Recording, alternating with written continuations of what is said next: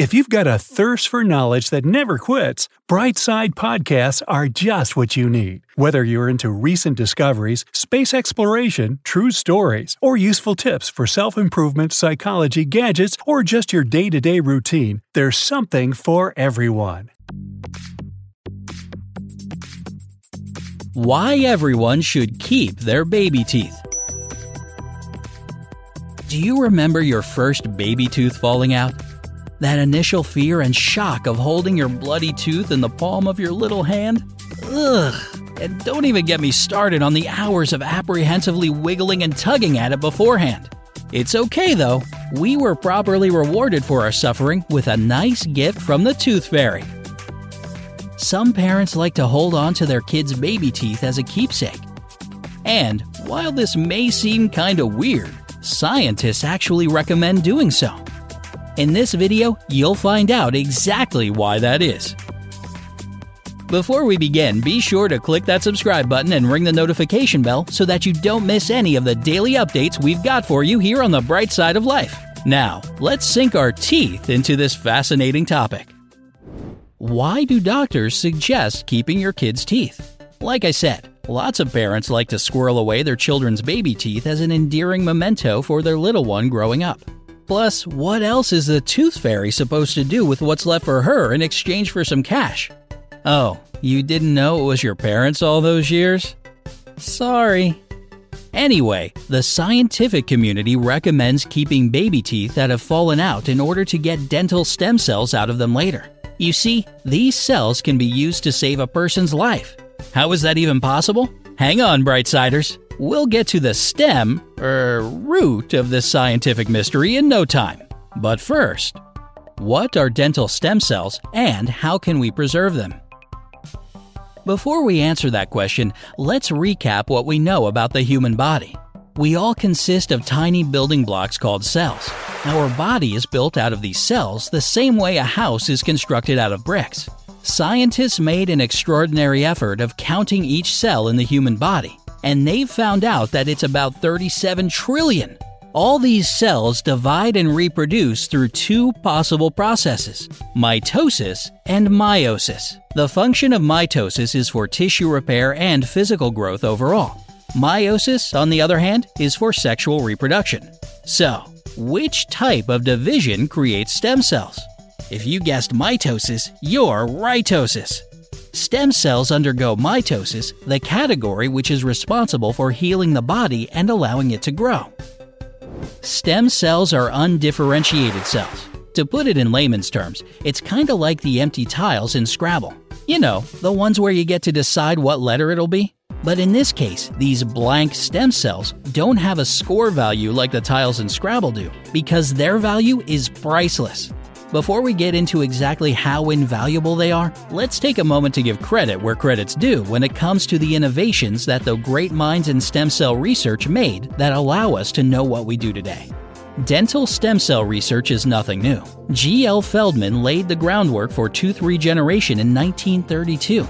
Then, in 1957, E.I. Gavrilov discovered the possibility of regenerating the tooth's dentin, that's the layer underneath the white enamel that you see, and the cement, which is found deep within the root.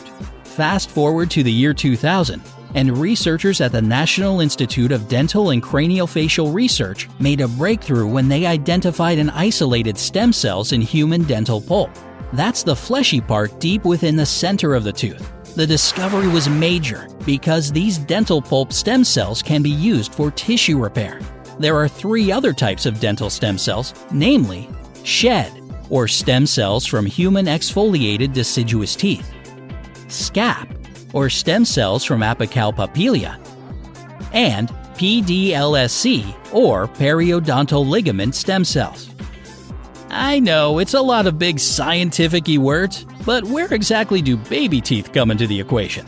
Well, they're a great, if not the best, source for stem cell extraction. And what if your parents didn't bother to keep your teeth? Oh, that's a pity and a real waste. But don't worry. The dental stem cell bank StemSave says that you can still harvest stem cells not only from your milk teeth, but from your permanent ones like wisdom teeth too. As long as it has a healthy pulp and a complete root, it's fair game. Other criteria are that the teeth should be free of infection, the blood supply intact, and the patient young or middle-aged. Also, teeth should be stored properly if you want any stem cell use out of them. This is where tooth stem cell banks come into the picture. Yes, there are banks where you can deposit your precious stem cells. It isn't exactly a worldwide practice yet, but some countries have already invested in tooth banking. They include the US, most of Europe, Thailand, Japan, Norway, and India. If you're on a budget, you might be tempted to store your baby teeth on your own. Just beware that this isn't a guaranteed and safe solution. It's best to leave this complicated work to the experts. Doctors and scientists use several kinds of advanced technology to preserve and later produce stem cells. The most popular method is probably cryopreservation, which involves freezing stem cells in liquid nitrogen. Magnetic freezing, or the Cells Alive system, is also quite common practice. This process involves using a weak magnetic field to freeze and preserve stem cells. We mentioned earlier how stem cells are like blank Scrabble tiles. This is a fitting analogy, because stem cells have regenerative properties that can reproduce any other types of cells in your body. They can turn into skin, muscle, and even brain cells. They can also be used to restore damaged organs. And unlike an organ transplant, there's no risk that your body will reject your own stem cells. An example of tissue or organ regeneration with the help of stem cells is skin grafting, which can save burn victims. Dental stem cells can be utilized for several medical purposes as well. Doctors from the University General Hospital of Valencia discovered that dental pulp stem cells can improve heart function and repair tissue damage after major heart attacks. They can also regenerate brain tissue after spinal cord injuries, according to a study conducted by researchers at the University of Michigan School of Dentistry. Scientists working in the immunogenics laboratory at Brazil's Butantan Institute successfully cured a golden retriever suffering from muscular dystrophy by transplanting human, yes human, immature dental pulp stem cells. But that's not all. These precious dental pulp stem cells can regenerate bones. That's what orthodontic researchers at the Second University of Naples in Italy discovered. And finally, Brazilian researchers at the School of Medicine at the University of São Paulo managed to fix cranial defects in rats using human dental pulp stem cells. And don't forget, all of this is thanks to simple little baby teeth. Unbelievable, right?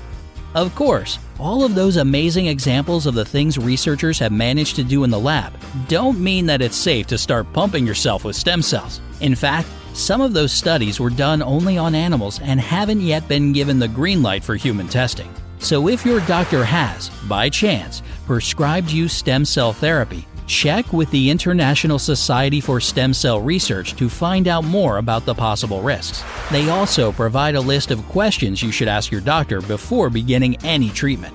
All things considered, though, it looks like your child's baby teeth could really come in handy in the future. And since we've bombarded you with so many huge, hard-to-pronounce scientific terms, how about we lighten up a bit by doing a little science project? Try to boost your child's creativity with their own fallen teeth. Yeah, we're not straying away from the topic here. You can keep your kids' teeth for them to use in science projects. Every future genius needs to start somewhere. Experiment together with the influence that coffee, sugar, or soda has on the color and density of the tooth. Hopefully, that'll teach them good habits as an added bonus.